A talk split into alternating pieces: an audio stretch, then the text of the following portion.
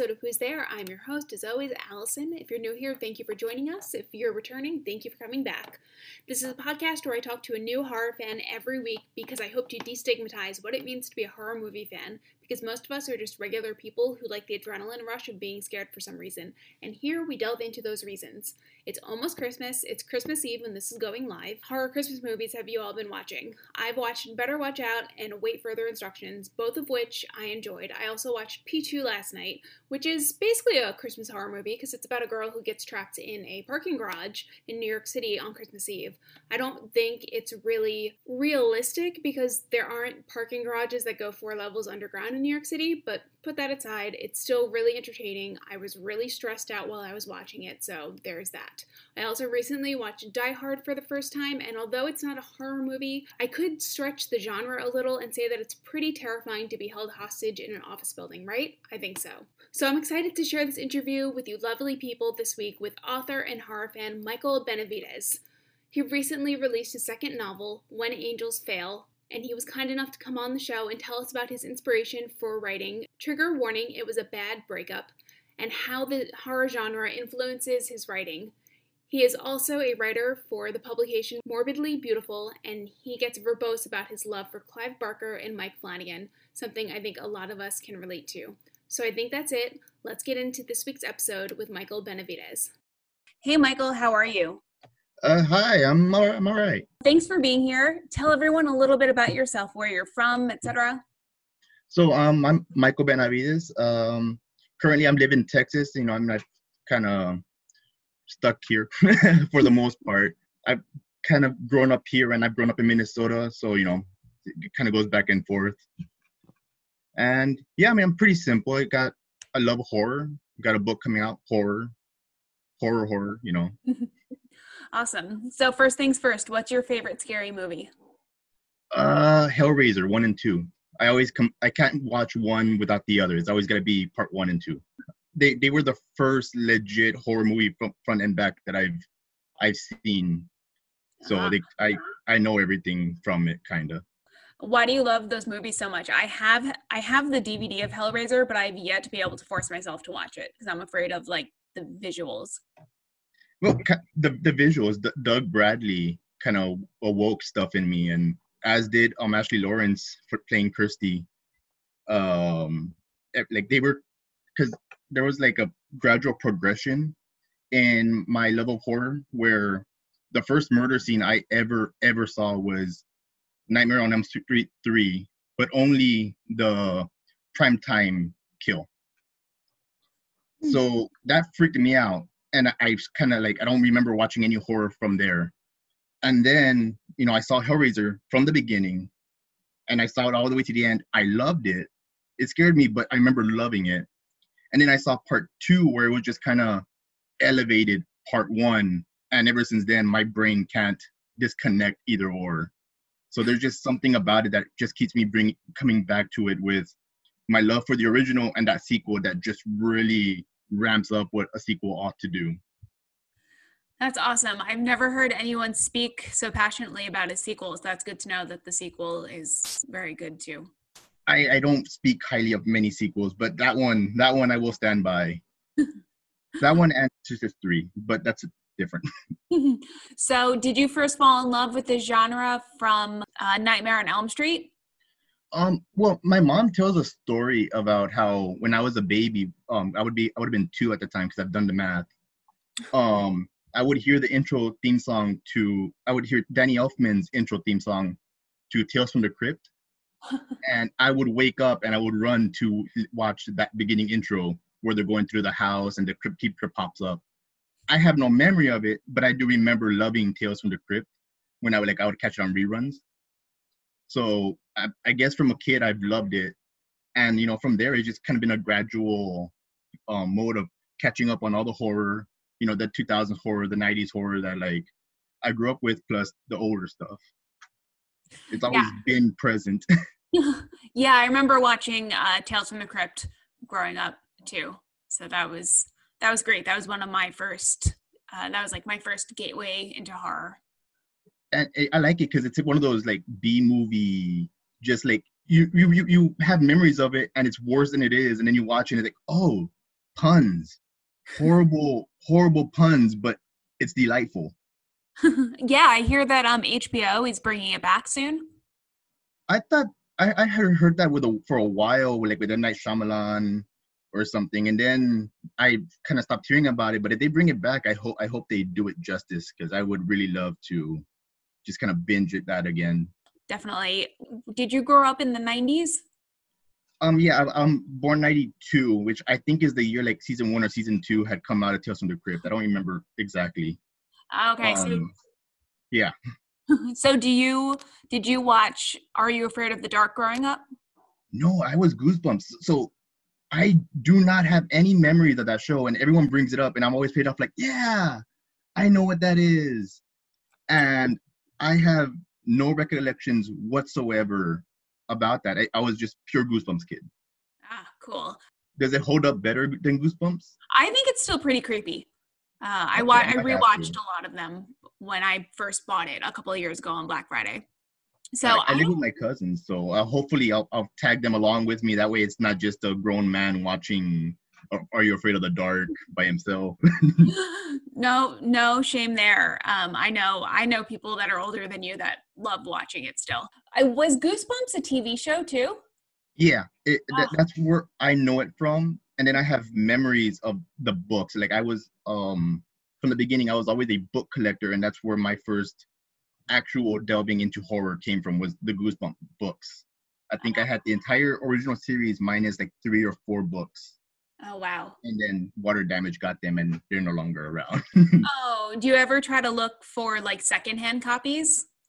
Well, all those were secondhand copies. Um now I'm doing the same thing but with Stephen King and like Clive Barker. So uh-huh. I've I've upped my game to the thicker books and just a huge collection in a closet. Very cool. Yeah. So I'm assuming you like to read horror literature often. Yeah.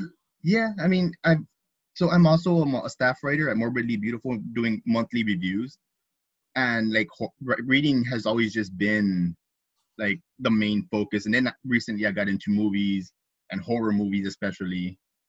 So it's always just been there in one form or another. Oh, very cool. Um, so why do you think that people who seem perfectly sane love the horror genre? Uh, I think it's just a nice outlet. You know, um, you you kind of have those friends like that, those friends group in the slashers, and they seem compatible with each other. There's always like a wide variety of people.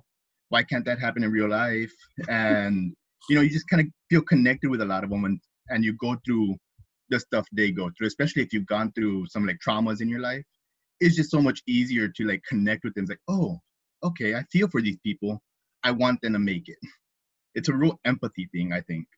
I think everyone could use a class in empathy, especially nowadays. Oh, definitely. The internet. So, do you have any favorite horror directors? Um, so Cronenberg has always been kind of my go-to for especially for the fly and then david lynch has made some pretty crazy stuff that's like kind of horror i've yet to really dive into Eraserhead, but it's on my list ari aster and um robert eggers are my current top two right now. Nice. So you're a fan of hereditary and midsommar and the witch? Yeah midsommar really broke me as a person. And i just i i love it. Um, I know some people that say they don't care for it, but I really dove into that one. And then The Lighthouse was the last movie I saw in theaters. Uh-huh. So that one holds a special place in my heart because just of how beautiful the whole thing looked on the screen. Yeah, I can imagine that was beautiful on screen. I had to see it on demand uh, during uh, lockdown at one point. So, but they are definitely they're definitely slow burns. He's good at he's good at yes. If it makes it any better, I had the most the worst experience in the theater watching it, but the movie still managed to shine above it. So, can you tell me about that terrible experience in the theater? Um, it was empty, like legit. I was just me and another woman, and she had told me that her husband was gonna join her, but he hates artsy films, so he went to go see something else. And so we each got our perfect spots. I was dead center, beautiful seats, and this guy with his friend came in and sat right next to me with the strongest smelling cologne. And throughout the entire film, he was just complaining about the movie. Why are they going so slow? Why they keep showing this? And then at one point, he fell asleep and he was snoring. And when he woke up, he was like, "None of this makes sense. I don't like. I don't get any of this." Like, dude. And had I not gotten so comfortable, I would have moved seats. But like, I was just stubborn. I am gonna stick through this. I'm gonna watch it in the perfect seat, and no one's gonna change that. And I still love the movie. I still adore. I I will. I'll rewatch it every once in a while.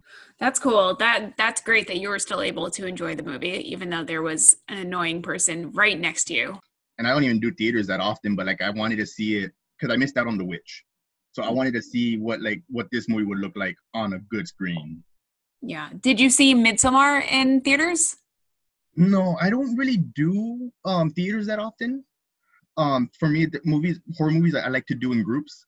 Okay. So, um, like if I don't have anyone to go with, I just like don't even bother. But that Lighthouse was an exception, and that's probably the only recent film I've seen other than Halloween. So you have a collection of stories called When Angels Fail being published in December. There are stories yes. called Knee High in the River Styx, Dead and Loving It, and Winter Woes. So they seem pretty dark. Would that be an yeah. accurate assessment? um, it's it's a it, come from a very emotional place. Um, I was definitely working through a lot of things as I wrote them. How how did you go about writing this, and what inspired it? Um, so I was in a very abusive relation. It, it, similar to Danny's situation in Midsom- Midsommar, I was in a very toxic, gaslighting relationship, and towards the end of it, I had kind of um, made myself an island, and I was just all alone, and I had not, I had nothing to really, no one to go to, turn to, or anything like that. I had kind of isolated myself, and I, I was re- realizing it, and I was very bitter. I was very angry. I was bordering on inceldom, and I'm not proud of it, but you know, I worked through some things. And so for I think six, seven months after that breakup, I wrote the bulk of those stories, especially the darker ones. And I think it shows just how bitter and angry I got. And towards the end, I because I had joined the community on, on Instagram and they helped me reconnect with people and kind of talk openly about my experiences and so there was a very um, nice catharsis coming out and towards the end of it you know i just kind of came away with like okay i eyes opened and hopefully like you know there's that light very dim light at the end of the tunnel um for this at the end of this the last story so it's very dark but then you know it's a little yeah. bit lighter at the end Ho- hopefully hopefully i mean if i did my job right it'll come out that way what else do you want to tell people about about the stories? Um, they do center on stuff like depression and self-loathing, and you know, of course, like um, abusive relationships. So, like you know, if, if you do feel a bit um hesitant, you know, kind of, I, I want to make it um known that you know it, it's gonna deal with some hard things you know, I, I'm I'm always open to talking about it. I don't I don't want people to just read it, drop it. I want like I wouldn't mind making this a conversation about stuff because I don't I don't know if you saw recently, but in our Facebook um group, there was some talk about the Midsommar movie, and there was a guy that just couldn't understand why it was bad. And I think there's some people that don't understand it until it happens to them, especially men. You know, there was talk about how um what's the fine line between this guy just being another dude and him being a villain? And um you know having been in that situation i you know it's easier for me to to talk about oh yeah he's definitely a bad dude. And i i think i want to be able to express that to other people that might not understand it especially other men who don't understand that these things can happen to everyone and anyone doesn't matter genders or what roles who's playing what it is a very dangerous tightrope to walk, and we have to be able to talk about it and acknowledge it to keep it from happening again and hurting more people. Well, it sounds like your book is going to be a great help to people. I hope everyone that needs to read it does, um, especially men, because I think you're right that men are often not taught how to talk about their feelings. So they keep things hold up a lot more. Um, and yeah, and, I, and I've been guilty of it too. You know, I've done some bad things in my life. I've, I'll admit, I, I, you know, I was on the verge of being an incel. And I had a best friend that would whisper a lot of that stuff in my ear. And, you know, while I was an angsty teen, you know, it makes sense. You know, you're pushing people away, and especially these people that you might like or whatever. And it's your own doing, but you're not going to blame yourself. You're going to blame them. So they become the bad guys. And, you know, when I was in this relationship, I did cheat. It was, um, it was a, a circle of abuse. She cheats on me, I cheats on her. She hurts me, I hurt her. And we became this really bad cycle that one of us needed to put a stop to it. And she did. I resented it, but at, at the end of the day, it's like we were horrible. Like we need this needed to be ended. And there was no true bad guy because we were both in it, but we were both bad guys. And you know, I think people need to realize that like these things do happen. They affect anyone. You don't have to be a man or a woman for it to affect you. It's it's that um, patriarchy bullshit that ends up taking over, and you know, and that's kind of why I gravitated to the horror version because I grew up with uh, alongside with the, one of the hosts. You know, it was kind of a similar situation as him, and I grew with him, and it's you, you feel that catharsis coming from horror and meeting other these other people, and just kind of like it clicking in your head. It's like, oh, we don't have to be this way. We can learn, we can change, we can become better. So, on a lighter topic, kind of, um, there was an article that came out in July that said that horror fans were handling lockdown better than non horror fans. Why do you think this is? Um, we're kind of cynical sometimes. Like, I, I think it's easier to to just make those jokes like, oh, the world's gonna end you know when, when the whole mayan calendar thing was going down we were the ones making those jokes that like oh well you know we were, we were ready for it zombie apocalypse come oh hell or high water or whatever like we're just kind of more emotionally prepared to to you know accept it i think or at least i was i, I don't know i still make those jokes uh, how has lockdown been in texas um there's a lot of a lot of stupid people but i think that's all over the place my life hasn't changed much um, my whole sense of time has been warped before COVID happened because of the breakup. I was just kind of in a daze. I wake up, I go for a run, um, I go to work, I come home, I sleep, and that's been the whole thing. And since I work in the back, nothing's really changed for me. I I still do the same thing. I've not had to really, other than wearing a mask, I don't. Nothing's affected me. So I get I got kind of lucky in that, and it's still just a regular day in day out kind of cycle for me. So, well, that's that's good, and I'm glad you're wearing a mask. Yeah, I mean, I've seen people that aren't or don't want to, and you know, I just kind of I'll, I'll, walk the other direction because I don't want none of that. Yeah, that in my life. totally. What's your favorite pandemic movie? Oh, um, so I was I'm doing a article hopefully on the Night of the Living Dead. Mm and I've really come to appreciate Savini's remake.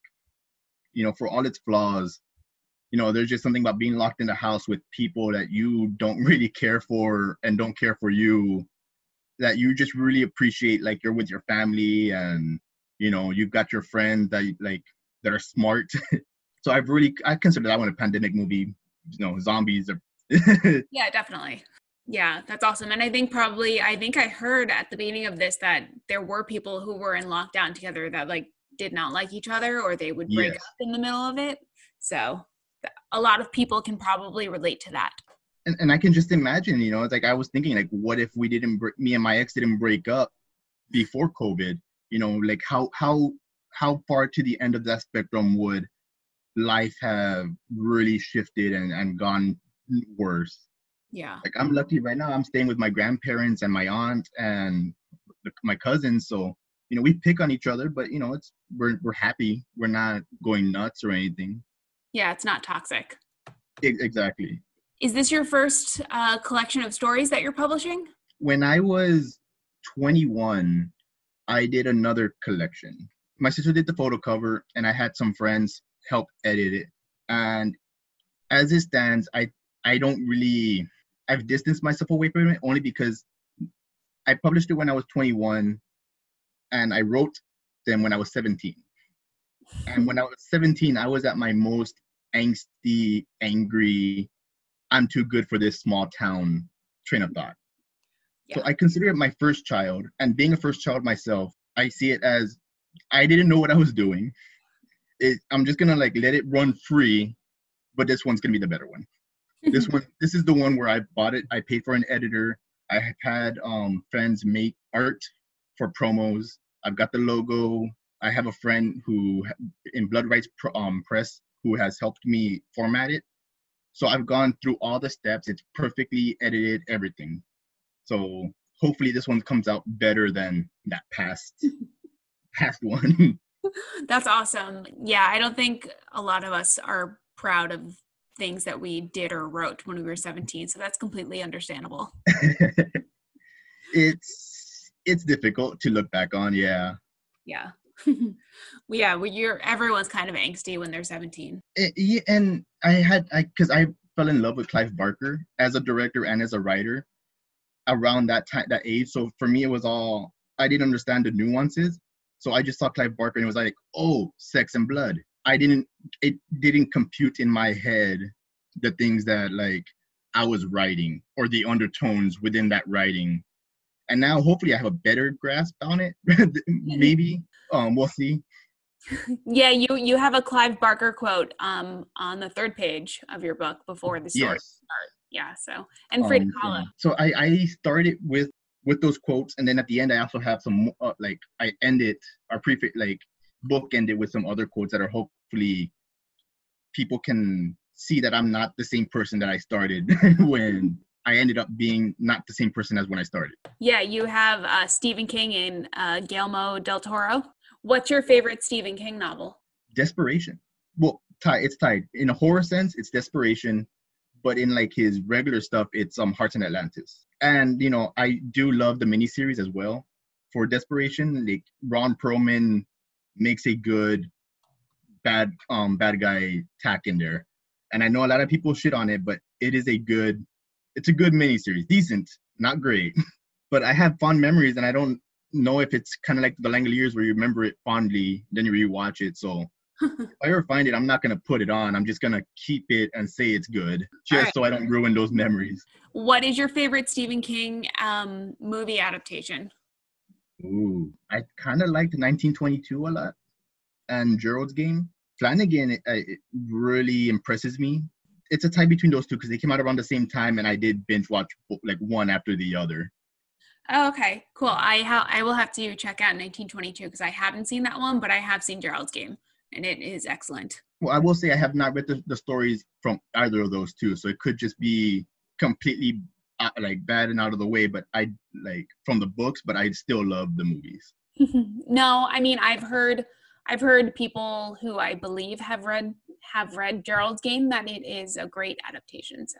And I like the ending. I don't know what people's gripe on the ending is, but I thought it was pretty good. Yeah, it's been it's been a while since I watched it. Can you remind me what the ending is? I know she gets out. I know she has to break her wrist and her hand. Yeah, that's yeah. I don't. I didn't like that part. um, yeah, that was that was hard to watch um, I think she ends up confronting him at the um the the tall guy. She ends up confronting him at the courthouse and then walks away. But I kind of like that. It was a nice sense of closure, you know, that she wasn't afraid anymore. Yeah, I don't. Yeah, I don't know why people would have had a problem with that. I, I think it gets chalked up to Stephen King endings. So, what movie are you most upset that has been postponed because of COVID this year? Candyman. I was because re- again, Clive Barker and just the fact that like they were gonna expand on it, like rather than it be a reboot, they were gonna expand on it. I was really excited for it. Yeah, I definitely was too, especially after that teaser trailer that came out with the puppet. Yeah, I love that. I would I'd watch a sequel just kind of based around that as well, you know. um, a short film or something. Yeah, Tim Burton could do it, and then Danny Elfman could write the score for it. I I, I throw my hat at Guillermo del Toro. Like I would really love to see what he can do with some puppets. So, do you hold any unpopular horror movie opinions, or or are there any horror movies that you love that people generally don't like? So I, so there, I think I have something for both, um, because I recently read the book Doctor Sleep, and I wept like a baby. I saw and directly like ten minutes after I finished the book, I went and saw the director's cut of Mike Flanagan's, and I did not like it. I know Mike Flanagan is a wonderful director. I love his work something did not sit a lot of the changes did not sit right with me that i felt were unnecessary. And as far as for the other one i don't know what, what kind of opinion people have on it but exorcist 3 gets severely overlooked. And i love it. I, I love brad dourif going ham in those little straight jacket scenes that he's got going on. I haven't seen it but what is the plot for that movie? There is a murderer going around and it focuses on the priest and the cop of the first movie, and the cop the the cop is played by George C. Clark, maybe. It's played by him, and he does an excellent job of trying to hunt down this serial killer that they had already captured and electrocuted, but now he's back. Hmm. And now there's a mystery man in this hospital, so it, it kind of revolves around that, and it it's great. Like no matter what version you watch, the director's cut or the studio cut, they're both great to me. Okay, I'll have to put it on my list. Is it streaming anywhere? Shudder, I think it is. Shudder. Oh, okay. That's or if it was the last time I, I watched it, because I do that one quite often as what's a comfort movie. Oh, so that's that's your comfort horror? Yeah, I, there's something about I think his name is George C. Clark, the guy from Changeling. There's something about his acting that's just that's really nice to me because I'll I'll put the Changeling on as well, just just so I could watch him kind of like cry and not cry and just I, I don't know. And then you got Brad Dourif in the in the movie too, and that's always fun. How do you decide what you want to watch when you're looking for something to watch? Um, my sister tells me. Is she the um, big horror fan in the family? We both kind of are. Um, a lot of my memories from horror aren't in theaters, but they're like me, my mom and sister will sit down on the uh, would sit down on the couch and we would just watch whatever horror movie we ended up picking. Mm-hmm. And hers have a tendency to be a bit more hyper crazy, and mine are the slow burns. So she would have the more popular pick than me, um, according to my mom. Hmm. And that would just be the way we would all entertain ourselves. So my sister will tell me, watch this, watch that. And sometimes I do, sometimes I don't. Like she recently told me to watch Terrifier or whatever the clown one. Mm-hmm. And no, I I had already seen it, and I will not I will not go through that one again. it's it's traumatic. I do not like that movie. I don't. Yeah, I don't know how to put it.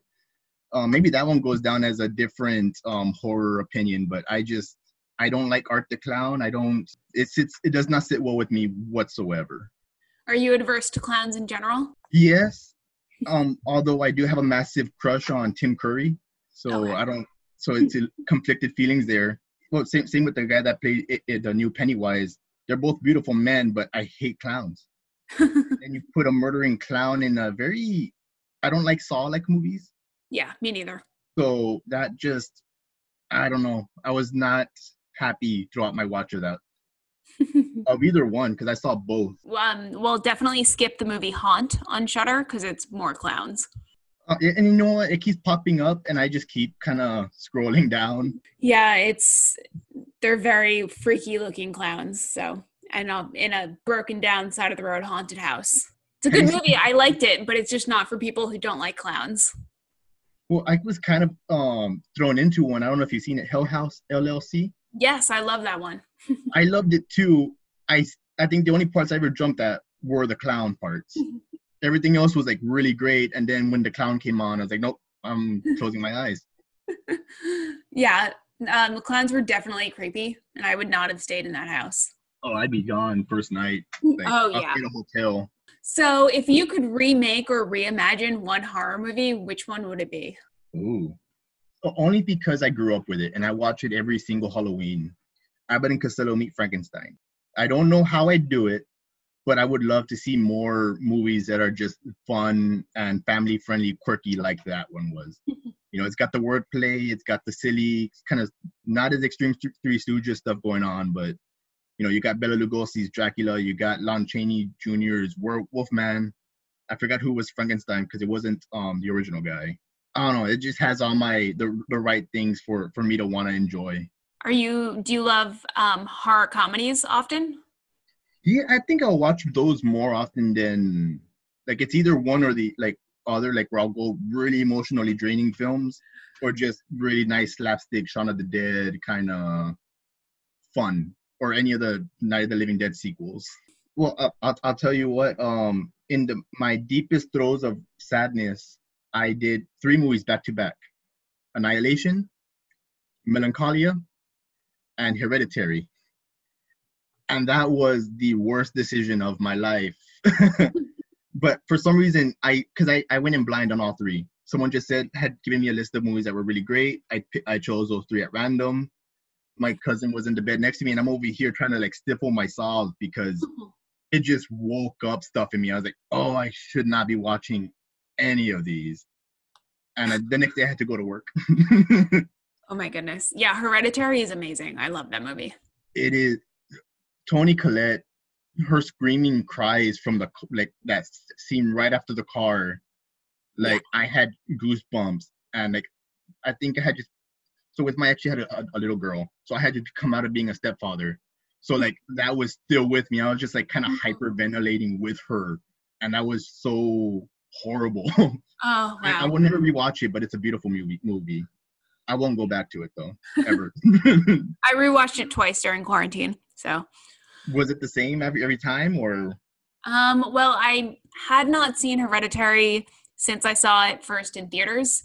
Um, before I think March this year when I rewatched it. So I it surprised me all over again. Um, and then oh. the the th- the second rewatch, I just wanted my boyfriend to see it. So I was like, "You have to watch this." And then after, I was like, "Did you like it?" He was like, "Absolutely not." I was tense the entire time. I mean, that's a fair enough review. yeah. that's kind of the point of horror, though. You want to get those people in the chair with you. It's, it's it's fun to like have someone, you know, the parts you jump that you want to be looking at them, seeing how they react kind of like are they getting the same enjoyment or scares out of it as you did yeah definitely so my last question is if you had to spend quarantine with one horror villain who would it be i always make the joke that like i've always been too white to be considered mexican but the moment that i'm in a horror movie i'll just be brown enough to die first so i i think whoever i pick you know i'm screwed either which way i would probably go with uh, frankenstein the OG Frankenstein. I, I, love I love that guy. How come? Al Pacino's. I just really love the the story of Frankenstein. So like he's always been on the on the like the look for acceptance and answers. And you know, there's just something about him that's like so endearing, if not for his like really clumsy strength to hurt people by accident. Well, thank you so much for coming on. Do you want to tell everyone where they can find you on the internet and where they can purchase When Angels Fall in December? when yeah, um, when angels fail. Oh, I get it wrong too, and it's my book. um, yeah. So um, I have a whole platform on Instagram. You can find me at WAF WAF Michael. Um, I also I'm a staff writer at Morbidly Beautiful, so I, I do monthly articles for book review indie book reviews. Um, I mean, you go to Instagram, you'll you'll find my Linktree. You can go to Amazon. Um, it's for pre-order right now for December fifteenth um, for the Kindle only. As soon as de- December 15 hits, it'll be available as a paperback as well. And I'm on Goodreads as well, um, just Michael Benavidez. Um, yeah, I think it's kind of everywhere. I have a small presence. I like it, I like that way. I like it being nice, nice and close knit. That's awesome. Well, hopefully it gets a little bigger when your book comes out because I think hopefully it will help a lot of people. I, I hope so. I, I, I genuinely hope so. I'm not really looking so much as the price, but as to talking to more people and opening up about it. Oh, awesome. Well, thank you so much for being here. I'll see you around uh, in the Horror Virgin community. Thank you. Thank you for having me. That's it for this week's episode of Who's There. I hope you enjoyed my conversation with Michael Benavidez, and thanks again to Michael for coming on. You can find links to his socials in the show notes, as well as a link to purchase his book, When Angels Fail.